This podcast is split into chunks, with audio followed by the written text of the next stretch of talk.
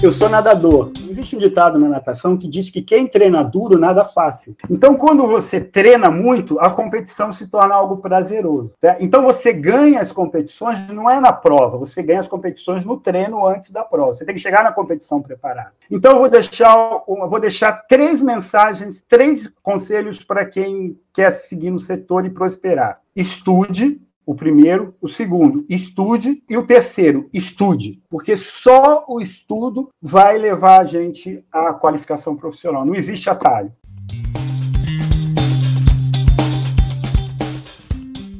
Olá, pessoal. Sou a jornalista Érica Araújo e bem-vindo a mais um episódio do podcast Papo Solar. E hoje eu converso com o engenheiro eletricista Sérgio Roberto Santos, que é especialista na proteção de equipamentos eletrônicos contra surtos de tensão. E hoje ele vai comentar quais são os principais cuidados na hora de instalar um sistema fotovoltaico. Quer saber mais? Então continue ouvindo este episódio do Papo Solar. A minha entrada no mercado solar, se é que pode ser chamada de uma entrada no mercado solar, se deve ao meu trabalho já de 20 anos na área de proteção contra descargas atmosféricas e sobretensão. Tá? Isso foi uma necessidade do setor solar. Eu acompanhava de lado, fora desse segmento, o crescimento do setor. Né? Eu acho que é uma área que interessa a todo mundo, mas eu era um espectador. À medida que o tempo foi passando, o setor foi crescendo, as pessoas foram sentindo cada vez mais a necessidade da proteção contra descargas atmosféricas e surtos de tensão. Aí, nesse momento, eu comecei a ser acionado, porque eu já era uma pessoa que tinha um certo conhecimento e trabalhava muito na proteção de equipamentos elétricos e eletrônicos contra descargas atmosféricas e sobretensões. Então, vamos dizer que foi um casamento natural o setor fotovoltaico sentiu a necessidade de ter pessoas que entendessem desse assunto para responder a seguinte pergunta: como proteger os nossos sistemas contra raios? E aí eles foram procurar as pessoas que, que atuavam nesse sentido. Isso aconteceu comigo e aconteceu com vários fabricantes de produtos para para-raios e dispositivos de proteção contra surto. Eles foram chamados. Claro que a gente percebeu que isso era um segmento que a gente poderia atuar e ganhar dinheiro, e fornecer e trabalhar. Então, houve um casamento que eu diria que foi bem natural nesse sentido. Legal. E aí, a gente entrando né, no, no assunto aqui que rege o nosso papo, hoje é muito comum a gente já ver várias pessoas falando sobre a implantação de sistemas fotovoltaicos. A gente viu a publicação da lei que cria o marco da geração distribuída, trazendo essa, esse boom aqui para o mercado fotovoltaico. E já que você é especialista né, em sistemas de proteção, quais são os principais cuidados que os integradores, os consumidores devem ter para evitar que incêndios de choques elétricos aconteçam no sistema de geração de energia solar? O principal cuidado, Érica, é seguir a norma, porque não, assim, eu poderia detalhar vários e vários aspectos, tá? A gente ficaria o dia inteiro aqui. O mais importante é seguir a norma, porque a norma não é uma lei autoritária que vai de cima para baixo e quer impor um ponto de vista unilateral para os profissionais do setor. A norma é o produto da reunião de várias pessoas que atuam, que trabalham, que se envolvem nesse assunto, que têm um comprometimento com essa área, tá certo? E procuram apontar o que, que é certo e o que, que é errado. O que, que é certo? Dimensionar os componentes do sistema fotovoltaico ou de qualquer sistema elétrico em função das características elétricas que esse sistema tem que atender um sistema fotovoltaico, ele fornece energia, ele transforma a energia dos fótons em energia elétrica. Esse processo tem uma série de requisitos, ou seja, a corrente elétrica passando por esses componentes provoca esforços mecânicos, provoca aquecimento, e os componentes têm que ser dimensionados de acordo com essas características, certo? Principalmente um, um aspecto importante, a proteção ela é um aspecto acessório da conversão de energia, ela não é o principal. Então, dito de outra forma, eu posso fazer um sistema fotovoltaico inseguro e eficiente, certo? E eu entrego isso para o meu cliente. O preço dessa eficiência sem segurança vai ser cobrado mais tarde. o meu cliente mais tarde vai perceber que algumas coisas estão acontecendo porque algumas coisas não foram previstas. Essas coisas que não foram previstas é a proteção. A proteção, é, eu só fazendo uma analogia, eu diria que a proteção é como dirigir um carro sem cinto de segurança. Eu posso ir até a sua casa, Érica, dirigindo o meu carro sem cinto de segurança. Ele não, não vou dirigir mais devagar, não vou gastar mais gasolina, é, eu não vou ter dificuldade de passar as marchas. Se acontecer um acidente, eu vou pagar um preço por isso.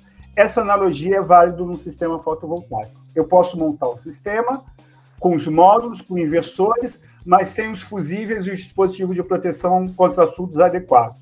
Um momento, esses equipamentos vão precisar atuar, eles não existem e aí as coisas começam a dar errado. É, isso é verdade. E quando dá errado, o que causa, né, a sua consequência é muito grave, levando até em risco a vida de pessoas envolvidas. Isso que é muito importante a gente ressaltar. É. Com relação a isso, dois aspectos muito importantes. Em primeiro lugar, pessoas morrem. Elas estão morrendo hoje. Eu não quero ser catastrofista, profeta do caos, levar o mal-estar aos colegas do, do setor fotovoltaico que estão me assistindo. Mas eu gostaria de lembrar, porque eu acho que certas mensagens curtas são muito importantes. Pessoas morrem pela eletricidade. Nós temos estatísticas é, confiáveis que são levantadas há muito tempo tá certo? Existe uma associação, que é uma associação chamada Abracopel, é uma associação pública é, formada por profissionais da área elétrica que coletam dados, fazem levantamento de pesquisa de morte de pessoas, e morrem muitas pessoas no Brasil. E que sistemas fotovoltaicos pegam fogo, é, isso também tem acontecido, tá? Então, se o sistema não for protegido, isso vai acontecer. Pode não acontecer amanhã, Pode não acontecer no dia seguinte, pode não acontecer, com a gente, mas isso vai acontecer. E a gente tem que se preparar para que isso não aconteça. Isso não é um ato do destino, isso não é um acaso.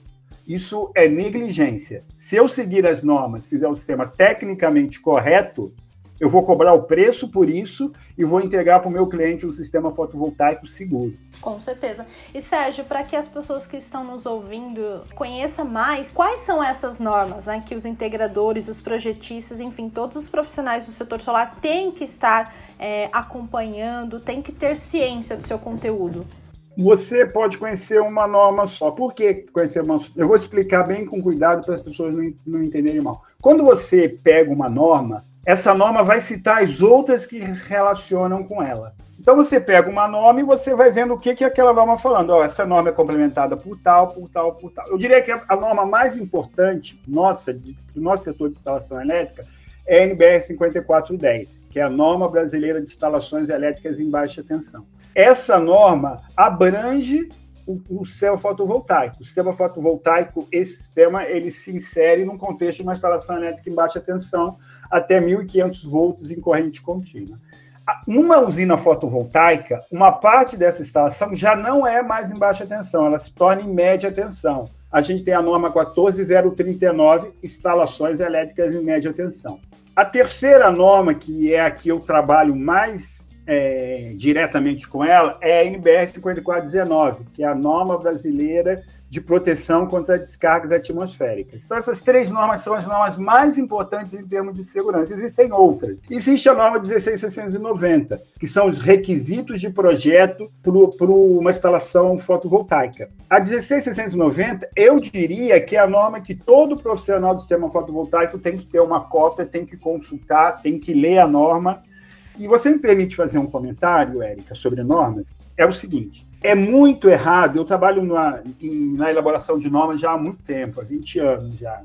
As pessoas muitas vezes vão procurar a norma quando elas têm um problema muito específico. Ah, é, vou ver um probleminha envolvendo um inversor solar. Aí pego a norma, vou lá, ah, inversor solar manda fazer isso, isso, isso. Isso é errado. Qual seria a minha orientação para quem trabalha com sistemas fotovoltaicos? Pega a 16690 e lê ela inteira. Não é uma norma muito grande lê ela inteira, sem, sei lá, pode ler conversando, pode ler comendo, tomando uma cervejinha, assistindo lá os podcasts do canal Solar, mas lê ela inteira. Não é um livro que você vai descobrir o, vilão no final. Não é assim o espírito da norma. Então você lê ela inteira, porque você vai entender o que, que a norma fala. Ela fala sobre o quê? Aí você tem uma visão geral da norma, bacana.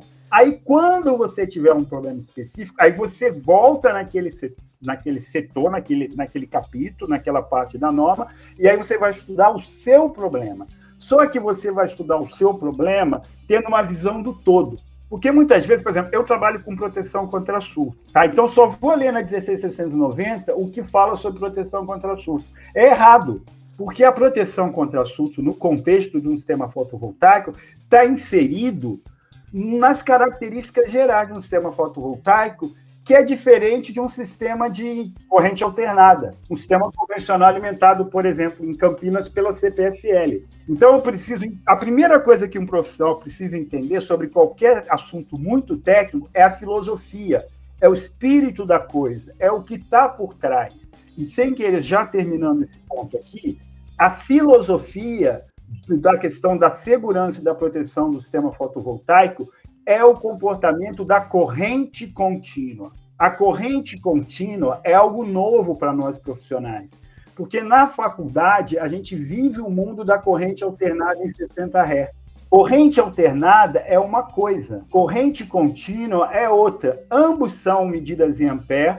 ambos representam quantos coulombs passam por um condutor por segundo, mas existem características da corrente contínua que exigem medidas de proteção da corrente alternada. Se eu faço a minha vida, penso, raciocínio, vivo, durmo pensando em corrente alternada, quando eu for trabalhar em um sistema em corrente contínua, eu vou ter alguns problemas porque algumas coisas são diferentes. Exato. É, Sérgio, você tocou um assunto muito importante, né, de todo esse contexto de normas, porque geralmente é, é, a pessoa não vê prevenção, né? Ela vê o remediar. Então aconteceu um problema, vou lá ver como que é a solução desse problema. Mas é, é, é bem legal esse destaque que você deu de prevenir, né, de se antecipar a algum tipo de ocorrência que depois o prejuízo, né, pode ser maior, tanto financeiro quanto também questão de saúde. Já que você falou desse contexto de normas, pode explicar? Você participou aí de diversos processos.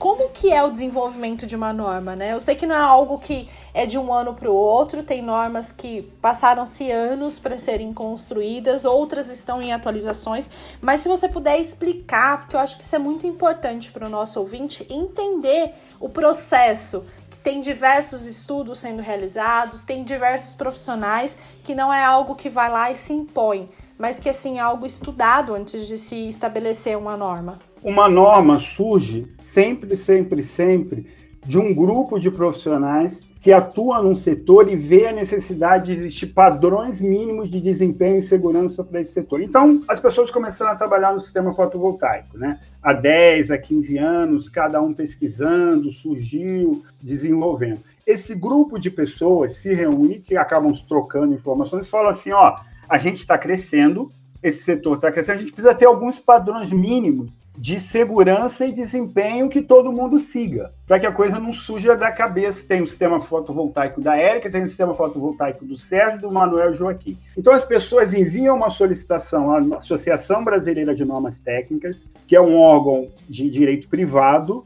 mas detém no Brasil a, vamos dizer, a exclusividade de fazer as normas, as normas, novas, as normas técnicas oficiais. Então a ABNT ela abre uma chamada, publica é, uma abertura de um grupo de trabalho, de uma comissão de estudo. Essa comissão de estudo se reúne, ela é aberta a todos os profissionais, tem algumas regrinhas, que é o número de participação, algumas coisas assim. Normalmente as coisas são decididas por consenso. Consenso não é unanimidade, mas se busca sempre o consenso. Qual é a opinião mais aceita? Qual é a opinião mais estudada. E aí, envolve, isso é muito importante, envolve basicamente os fabricantes de equipamentos e materiais, que é um segmento muito importante, são as pessoas que vivem daquilo, se comprometem com aquilo, fornecem os equipamentos, os projetistas instaladores, e outros, outros segmentos, algumas vezes autoridade, outras vezes academia, entendeu? E essas pessoas se reúnem com essa visão diferente Geralmente essas normas são baseadas em alguns documentos que já existem lá fora, certo? Outras normas internacionais, normalmente da IEC, que é um órgão que o Brasil pertence, órgão uma, uma comissão internacional da área elétrica, especificamente na área elétrica que a gente segue. E vai estabelecendo uma norma. Essa norma passa por uma consulta pública, qualquer pessoa, minha tia, minha avó, mas qualquer pessoa, qualquer brasileiro pode se manifestar. Essa norma fica numa consulta pública, as pessoas leem o que está ali e, e, se manifestam. Ó, oh, isso aqui eu concordo, isso aqui eu não concordo, isso aqui eu acho certo, isso aqui não é, eu não acho certo. Todas essas manifestações são analisadas numa última reunião e o que é aceito passa a vigorar dentro da norma, o que não é aceito é rejeitado. E a norma é publicada, tá certo? Ela passa, ela passa até um período antes que ela seja, é, vamos dizer assim, de, de uso obrigatório. É importante, Érica, dentro, dentro desse contexto de segurança, explicar uma coisa para as pessoas. Uma norma técnica, uma norma da ABNT, ela não é uma lei. Então, ela não é algo de uso obrigatório. Por exemplo, eu sou obrigado a usar o cinto de segurança. Eu posso me considerar uma pessoa imortal, mas eu sou obrigado a usar o cinto de segurança. Eu não sou obrigado a fazer um sistema fotovoltaico seguindo as normas técnicas. Isso pode ser contraditório, mas eu não sou. Só que o Código de Defesa do Consumidor diz que o documento válido numa prestação de serviço ou fornecimento de produto é, são as normas técnicas. E as normas regulamentadoras do Ministério do Trabalho dizem que os documentos válidos para garantir a segurança de um trabalhador são as normas técnicas. Então, explicando bem, eu posso entregar no telhado do prédio de um cliente meu um sistema fotovoltaico que seja totalmente fora de norma.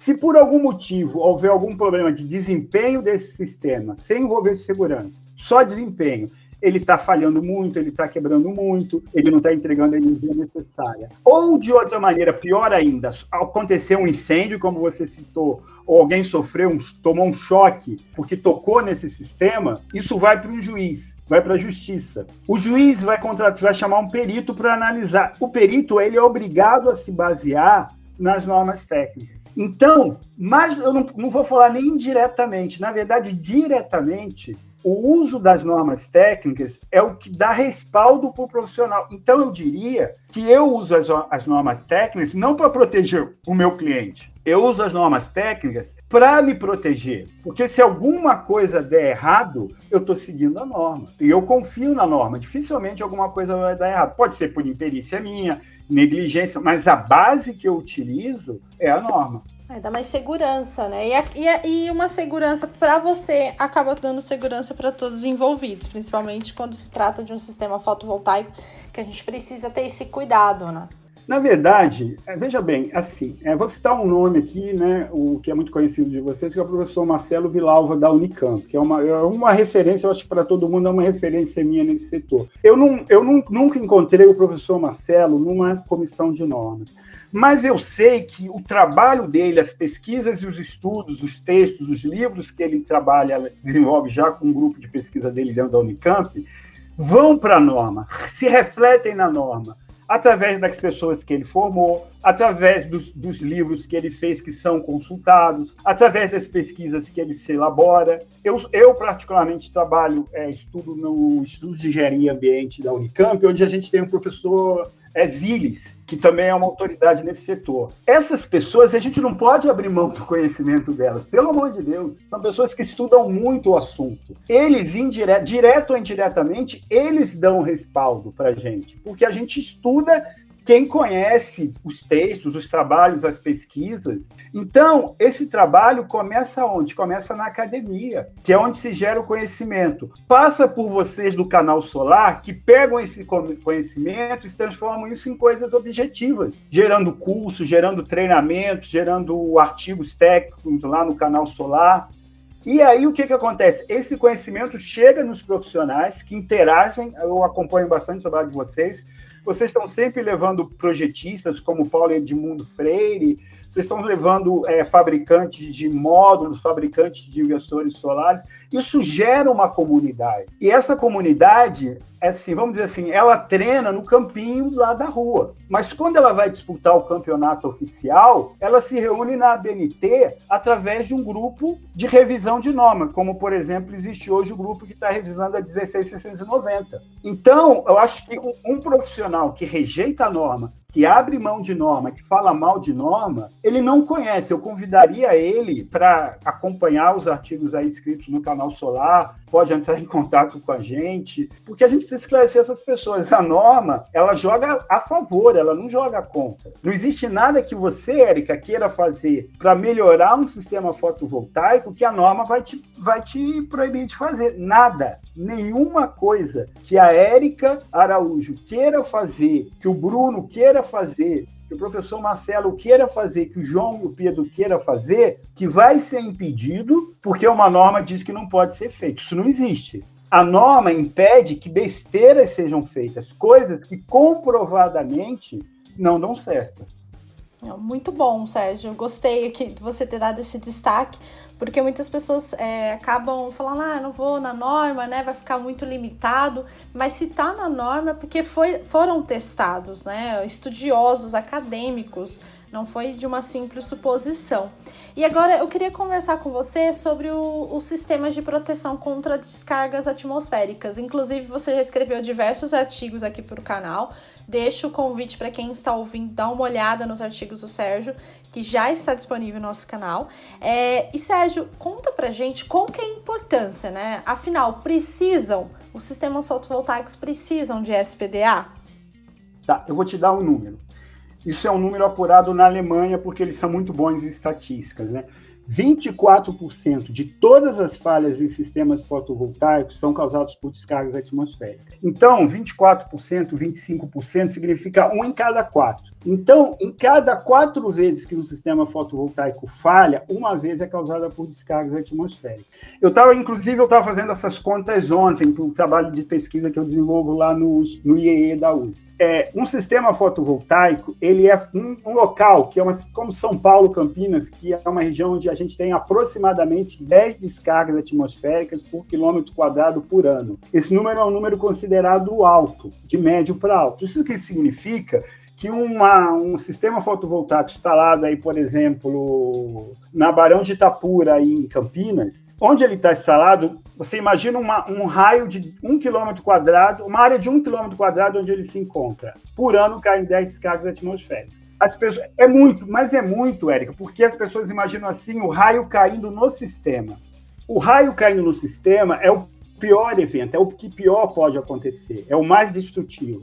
Mas você tem um efeito indireto das descargas atmosféricas. Ou seja, a descarga atmosférica ela libera uma energia que, ao contrário dos fótons da luz solar, ela não é uma energia que se converte em trabalho, ela não traz benefícios para a sociedade. A descarga atmosférica traz alguns benefícios para a natureza, ela faz um equilíbrio entre cargas elétricas, ela, ela foi inclusive responsável pelo surgimento da vida na Terra lá milhões e milhões de anos atrás. Mas hoje não, ela praticamente ela destrói. Só que todo cabo, todo condutor metálico, seja uma célula fotovoltaica, seja um cabo que esteja levando a energia da célula até o inversor, as próprias molduras das células fotovoltaicas, elas funcionam como antenas receptoras. Elas captam a energia do raio e absorvem essa energia. Esse processo de captação da energia do raio indireta não é o raio que caiu na, no módulo, na placa, no sistema. É o raio que caiu a um quilômetro de distância,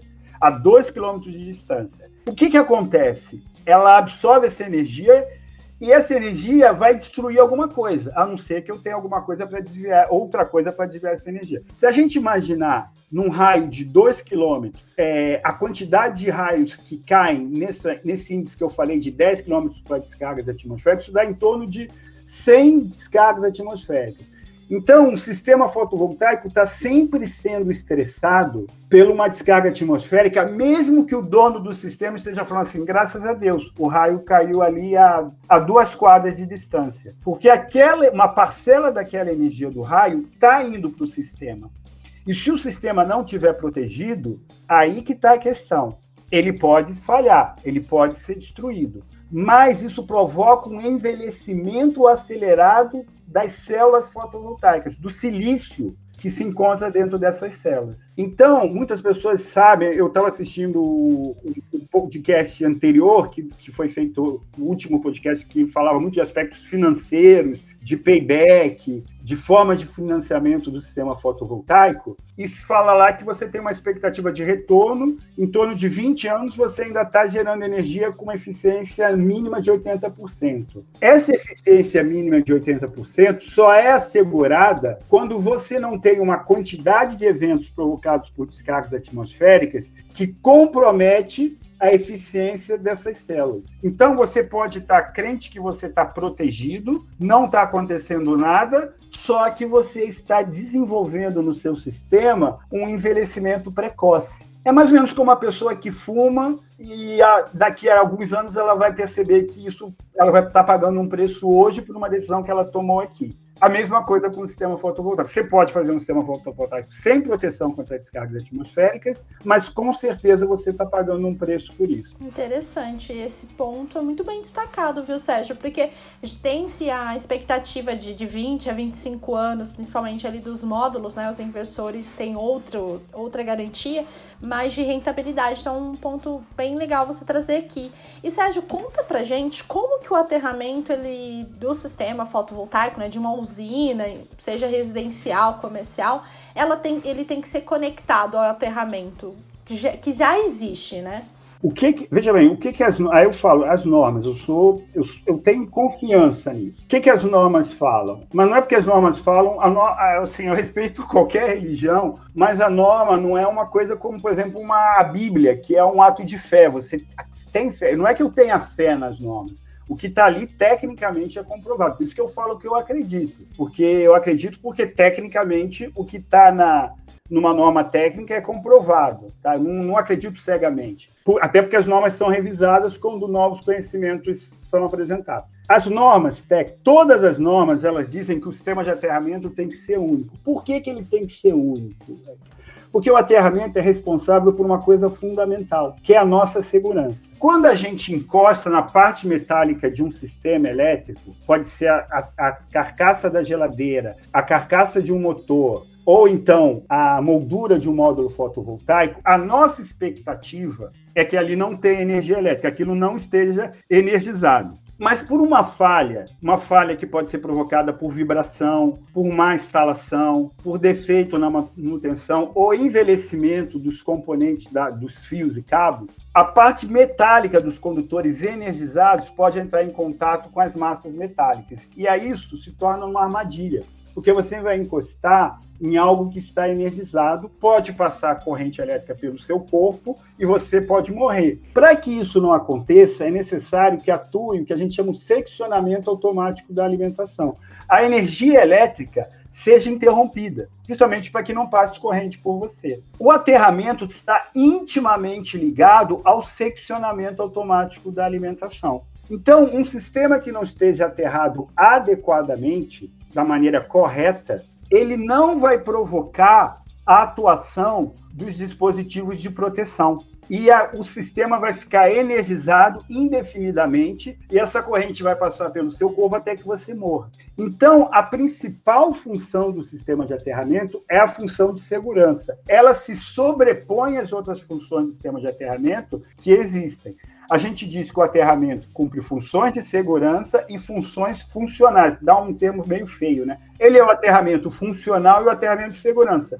a segurança é mais importante do que o funcional, porque a usina pode deixar até de funcionar, mas ela não pode deixar de ser segura. Então, o agora, o que é importante, respondendo sua pergunta de forma mais objetiva, o todo, porque o sistema de aterramento num prédio, ele passa a ser o prédio é o todo. Ele passa a estar integrado na instalação elétrica daquele prédio. E as normas falam que o sistema de aterramento tem que ser único. Então você tem que interligar as estruturas metálicas e energizadas ou não energizadas da, do sistema fotovoltaico às estruturas metálicas energizadas e não energizadas do prédio. A gente fala que isso se chama equipotencialização. Porque as pessoas confundem muito. Se você tem lá um sistema fotovoltaico lá no alto do prédio, lá no, no último andar, na cobertura, ele não vai estar aterrado, porque o aterramento em si é aquilo que está sobre o solo, são os eletrodos de aterramento, que devem ser únicos. É o que dissipa a corrente elétrica pelo solo. O que a gente vai fazer é equipotencializar lá na cobertura as estruturas metálicas do SPDA, do SPDA, do Sistema de Proteção contra Descargas Atmosféricas, a caixa d'água, a antena, o, a escada e as molduras do sistema fotovoltaico para que eles estejam equipotencializados. Agora, isso é eu estou explicando a filosofia da coisa. Existem aspectos técnicos que mostram como isso deve ser feito. O caminho mais curto possível, com um cabo com seção é, é, adequada, como interligar esse esses, esses, essas partes de forma que eu tenha resistência mecânica para que isso não solte, não sofra efeitos de corrosão, que esses condutores consigam conduzir a corrente que vai passar por ele sem provocar aquecimento. Então, aí entram, entram as normas. As normas apresentam tabelas, figuras, gráficos que indicam a maneira correta de, de fazer isso. Ela diz o que, que a gente deve fazer, e como a gente deve fazer também. Entendi. E Sérgio, para um sistema residencial, a gente sabe que diversas pessoas estão buscando a geração de energia solar para economia e com os altos é, na conta de energia e muitas, e, é, muitas residências já contêm uma fiação antiga. Há alguma orientação que você passa para esses integradores, para esses consumidores de rever de repente, a instalação existente elétrica para receber esse sistema fotovoltaico, visando a segurança? Sim, sem dúvida, sem dúvida. A gente tem que lembrar no sistema de distribuição da distribuidora de energia, a distribuidora se responsabiliza por uma parte da energia, que a gente fala que é energia não medida. É aqui que ela entrega para a gente no medidor. A partir do medidor, a responsabilidade passa a ser nossa. Quando eu viro um prosumidor, eu gero a minha própria e consumo a minha própria energia, toda a parte do sistema fotovoltaico eu tenho que administrar. E aí cabe ao integrador perceber se eu, como advogado, como médico, como administrador de empresa, como um gerente de banco, se eu tenho capacidade de assumir a manutenção desse sistema. Então, o que, que acontece? Muitas vezes a instalação elétrica da minha residência, ela não está adequada, mas ela não está adequada para o sistema fotovoltaico, ela já não está adequada para um sistema convencional de distribuição de energia. O que vai acontecer é que eu estou me capacitando a consumir mais energia.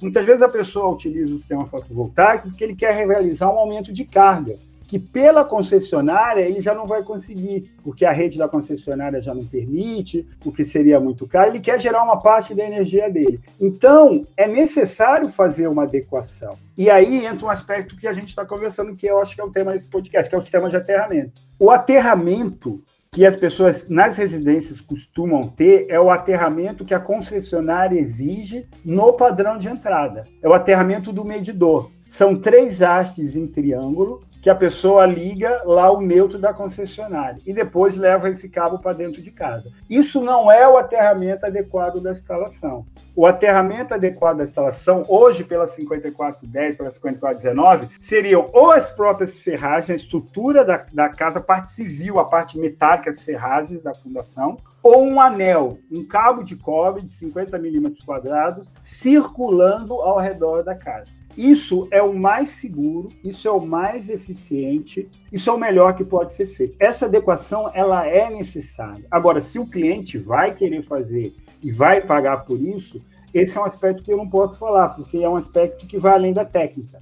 Eu só posso falar do aspecto técnico. O aspecto técnico fala que o aterramento da instalação tem que ser adequado. Provavelmente ele já está errado. Não é porque eu vou colocar o sistema fotovoltaico que ele tem que ser adequado. Ele teria que ser adequado de qualquer maneira. É, aí vai do investimento, né? Infelizmente, alguns casos que a gente vê pela internet, até alguns casos trazidos aqui pelo, pelo canal Solar, no momento de apuração, nossa reportagem constatou que foi devido ao custo é, de uma empresa ou de um equipamento por outro que acabou definindo qual que o cliente ia comprar, qual que o cliente ia contratar. E aí é, é, é, a segurança, aquilo que você disse lá no começo, né? Pessoas morrem. Bem importante a pessoa ter essa consciência para não futuramente se arrepender a um ponto que não dê para voltar. É isso que eu acho que é o mais importante aqui no nosso papo. Eu posso fazer um comentário em cima disso? Sim. Nunca, Érica, é o custo. Isso a minha vida profissional me ensinou. Nunca é o custo. Porque o custo de uma instalação elétrica é quando você compara esse custo com todo o investimento que é feito numa moradia, eu assim a gente percebe, eu já trabalho nessa área há muito tempo, diretamente com clientes na parte da instalação elétrica para a construção civil. O cliente ele tem alguns custos assim, coisas assim impressionantes. Uma vez eu fiz uma, uma, uma instalação elétrica que o cliente era assim que questionava preço de fio e ele comprou uma moldura que ele trouxe da China, que ele pagou 70 mil reais, é uma espécie de uma estátua de, de uma entidade lá. Aí você vê o cara, assim, móveis caríssimos, é, que ele troca, a cor. Então eu sempre falo que tudo que está acima do teto, dentro da parede, enterrado no solo, não tem valor. Então o que, que acontece? Você falou assim, é o custo. Qualquer que seja o custo, vai ser muito para uma coisa que a pessoa não se importa. Então, Érica, por isso que as pessoas têm. Aí entra uma coisa que é muito importante. Eu, eu fiz um comentário numa, numa, numa publicação do professor Marcelo, que eu acompanho muito, professor Marcelo Vilalva.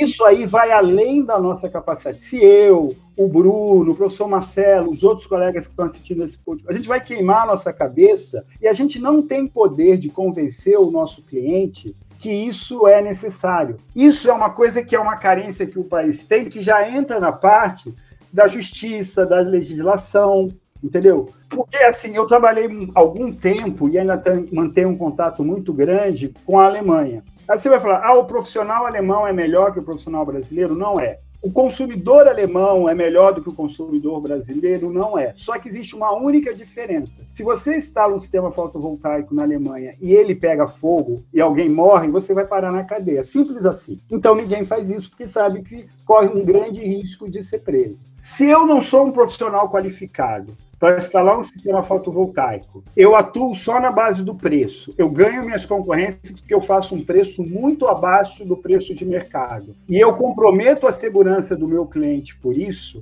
eu vou ganhar algum dinheiro. Quando um cliente meu tiver uma sua instalação pegando fogo, ele tiver algum prejuízo patrimonial, ou pior ainda, comprometer a sua integridade física, eu vou levar 10 anos até a justiça julgar o meu caso provavelmente a minha pena vai ser muito branda em relação ao prejuízo que eu causei. causei. Esse problema que a gente precisa resolver, porque não é uma questão técnica, não é uma questão que eu, como engenheiro, pessoal do canal solar, vai conseguir. Porque o cliente ele é leigo, ele vai querer gastar menos. Isso é normal, é da, da natureza do ser humano. E precisa ter alguma coisa que obrigue essa pessoa a fazer isso. E eu vou fazer uma pergunta agora, vou, vou trocar de lugar com você. Eu vou fazer uma pergunta para você. Eu não sei se você é muito jovem, não sei se você pegou a época que as pessoas não usavam cinto de segurança. Eu acredito que já você não, porque já faz mais ou menos uns 20 anos que as pessoas. Por que, que as pessoas não usavam cinto de segurança e passaram a usar cinto de segurança? Multa.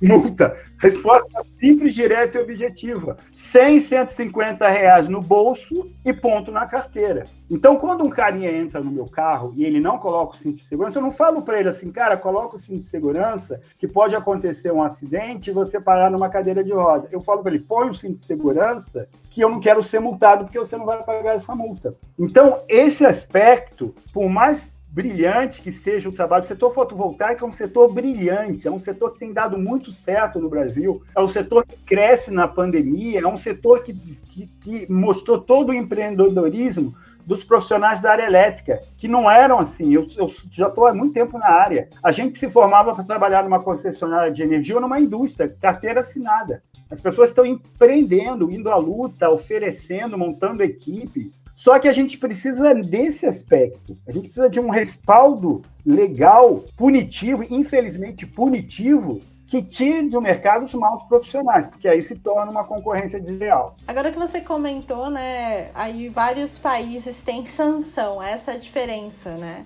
É, como que, na sua opinião, como que o Brasil é, se compara a outros países quando a gente fala sobre normas de segurança de sistemas fotovoltaicos, enfim, de todo o setor elétrico, né?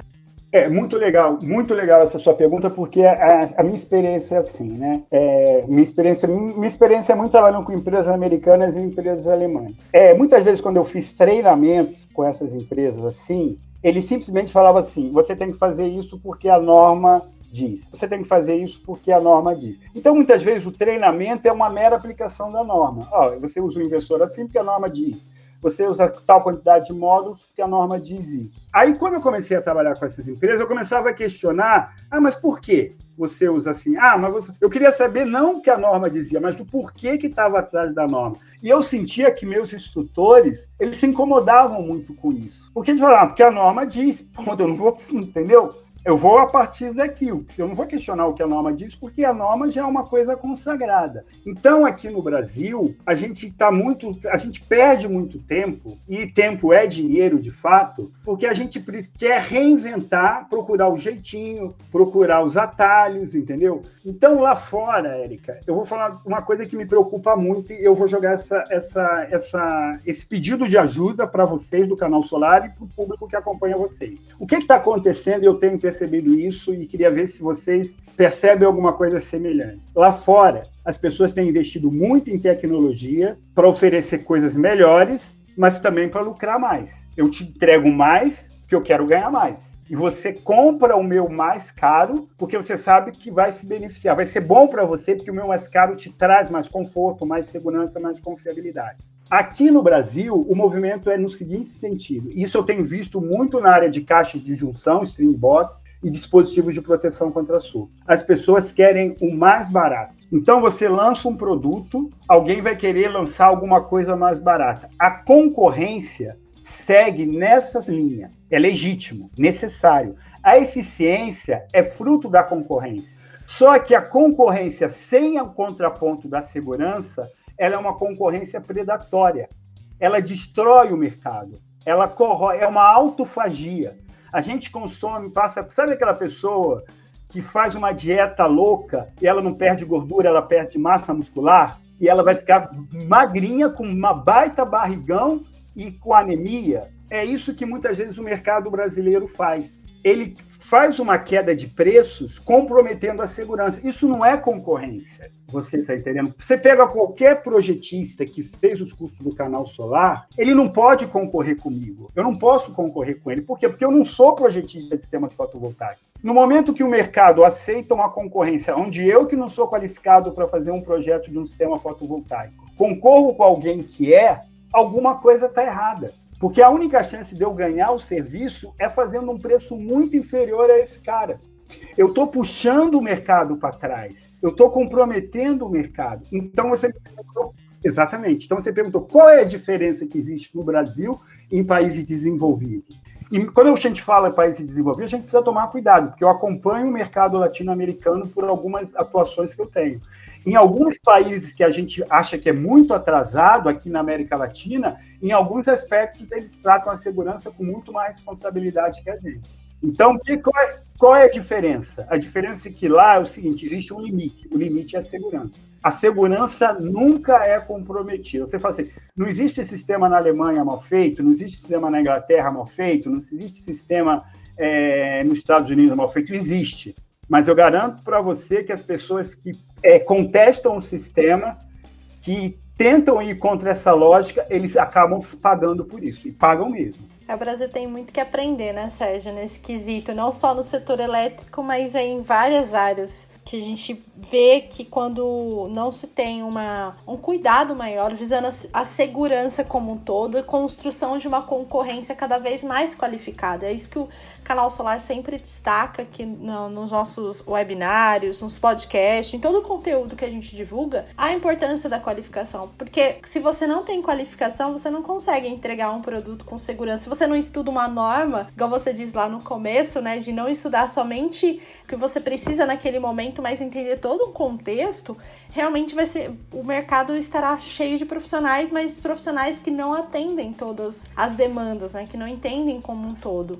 Não, sem dúvida, sem dúvida. Tecnicamente, Eric, é o mais fácil. A gente está aqui, você mesmo falou. Tem artigos técnicos lá no canal. Esses artigos técnicos, as pessoas podem mandar as perguntas. Geralmente vocês entram em contato, a gente responde. Eu já participei de vários de webinários com vocês. Já participei com fiz uma, participações em curso de vocês, levando. O pessoal, que é engraçado isso, né? O pessoal que participa do curso, que eu vejo que participa do curso, eles são muito ávidos pelo conhecimento. Eles gostam, eles estão ali para aprender. eles se sentem agradecidos, eles são receptivos para aquilo que a gente apresenta para eles. O problema é que não é justo que essas pessoas fiquem um sábado, um domingo, é, invistam num treinamento e vão concorrer com pessoas que não têm essa qualificação. Né? Então, o aspecto nosso não é técnico. Tecnicamente, a gente tem a mesma capacidade que lá fora se tem. O profissional brasileiro é brilhante, nós temos universidades brilhantes.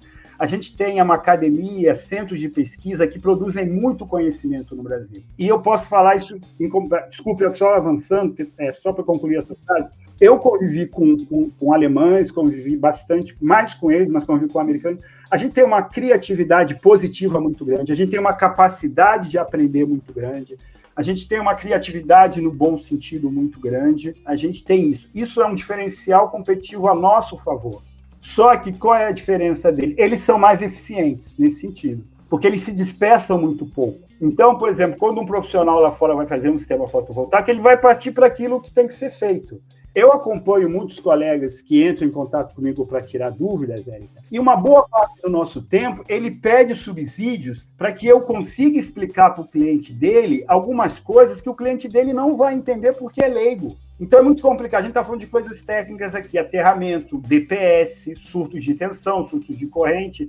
No momento que o cliente, eu preciso convencer um cliente que é um leigo, é um dentista, é um administrador de empresa, é um dono de supermercado, é, um, um, policial. O que, que, é? Por que, que o aterramento tem que ser único e não tem que ser separado? Eu estou sendo ineficiente, porque eu estou perdendo meu tempo tentando explicar alguma coisa que a pessoa não. Eu não estou desmerecendo essa pessoa. Pelo contrário, só que quando eu vou no médico, o médico me passa um remédio, eu não pego a composição química desse remédio, vou ler e vou questionar porque tem zinco e não tem ferro no remédio. Ó, porque tem mil, 50 miligramas de zinco nesse remédio que eu tomo aqui, não podia ser vitamina C? Ninguém faz isso. Não. Você toma o remédio Entendeu? sem questionar. Eu tomo o remédio sem questionar, porque eu acredito que aquele cara. É alguns não são, mas eu acredito que de alguma forma aquele cara é a pessoa mais qualificada para me, me indicar. Quantas e quantas vezes eu recebi um exame, eu olhei, achava que era uma coisa, o médico me explicou: não, isso aqui que você está achando não é bem assim, por isso, por isso, por isso. Um sistema fotovoltaico, Érica, é um todo. Ele vai desde a conversão de energia até a entrega no ponto final. Cada cabo, cada dispositivo de proteção contra furto, cada chave, cada conector, um parafuso, ele tem uma característica técnica dele ali que foi pensada para que ele cumpra da melhor maneira possível uma determinada função. Se a gente vai discutir essas funções, e todo dia isso é feito, é feito entre nós profissionais. Vocês passam vários webinários aí que eu sempre acompanho com novas tecnologias de, de módulos fotovoltaicos, tecnologias de novas células fotovoltaicas, arranjos de inversores,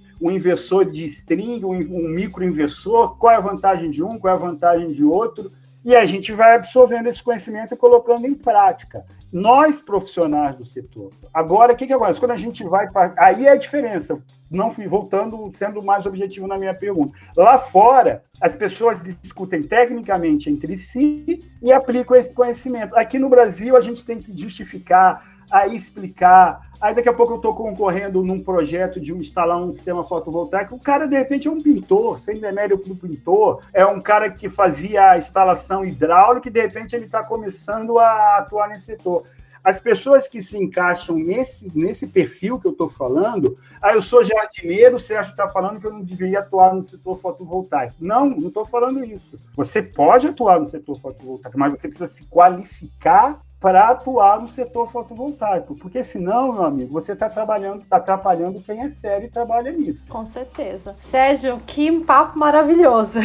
A gente está falando aqui, né? Começou a falar sobre a sua experiência, sua carreira, os incêndios, a importância. Mas tudo que é bom sempre tem um fim. Mas fica para a posteridade, né? Esse episódio vai ficar aqui para a pessoa reouvir. Eu sempre dou um conselho para quando a pessoa começar a ouvir o podcast, deixa um caderno ali separado para ir anotando os pontos, volta. Por isso que é bom né? A gente sempre estudar. E para a gente partir aqui para o nosso final, eu sempre peço para os profissionais que eu entrevisto para compartilhar um case de sucesso que fez parte aí da sua carreira e elevou ainda mais sua experiência. Você pode compartilhar aqui conosco?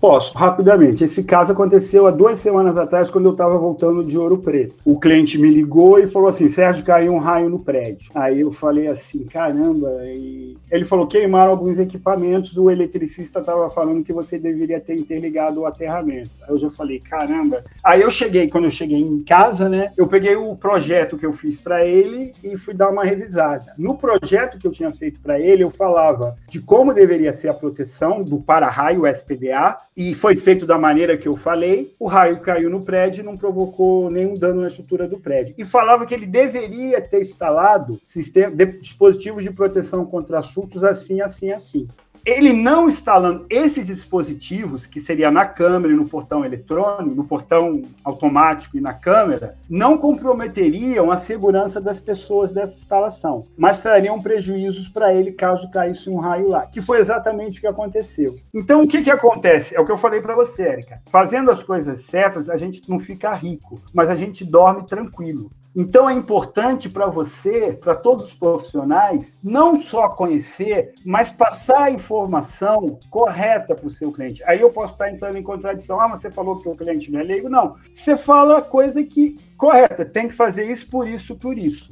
Eu não entrei em detalhe qual é a configuração de um DPS, qual é o impacto do DPS, como o raio vai. Não, não é isso que eu falei. Eu falei que ele deveria ter instalado. Ele leu aquilo e me chamou para conversar com ele para ver o que, que ele poderia fazer para corrigir aquilo que ele deixou de fazer com que ele falou. Então, a segurança nesse caso foi a minha segurança profissional, de seguir as questões exatamente. Então, por quê? Porque o raio, agora nesse momento aqui onde eu estou em Sorocaba, não está caindo raio, mas quando cair, eu quero dormir tranquilo, porque a gente está falando de segurança.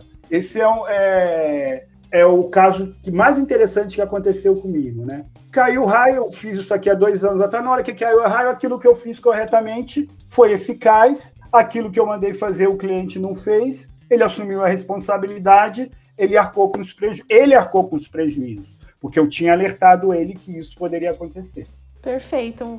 Que sirva de exemplo aqui para outros integradores, né? E para a gente terminar, Sérgio, eu gostaria que você deixasse uma mensagem, um conselho para quem está atuando no setor fotovoltaico que visa principalmente a segurança dos sistemas. O que, que você fala para eles? Eu sou nadador. Existe um ditado na natação que diz que quem treina duro nada fácil. Então, quando você treina muito, a competição se torna algo prazeroso. Né? Então você ganha as competições não é na prova, você ganha as competições no treino antes da prova. Você tem que chegar na competição preparado. Então eu vou deixar, eu vou deixar três mensagens, três conselhos para quem quer seguir no setor e prosperar. Estude, o primeiro, o segundo, estude e o terceiro, estude, porque só o estudo vai levar a gente à qualificação profissional. Não existe atalho. O Papo Solar fica por aqui, mas eu quero saber a sua opinião. Tem alguma sugestão de tema ou de entrevistado? Então envie sua sugestão para 19 98133 2727. Até mais!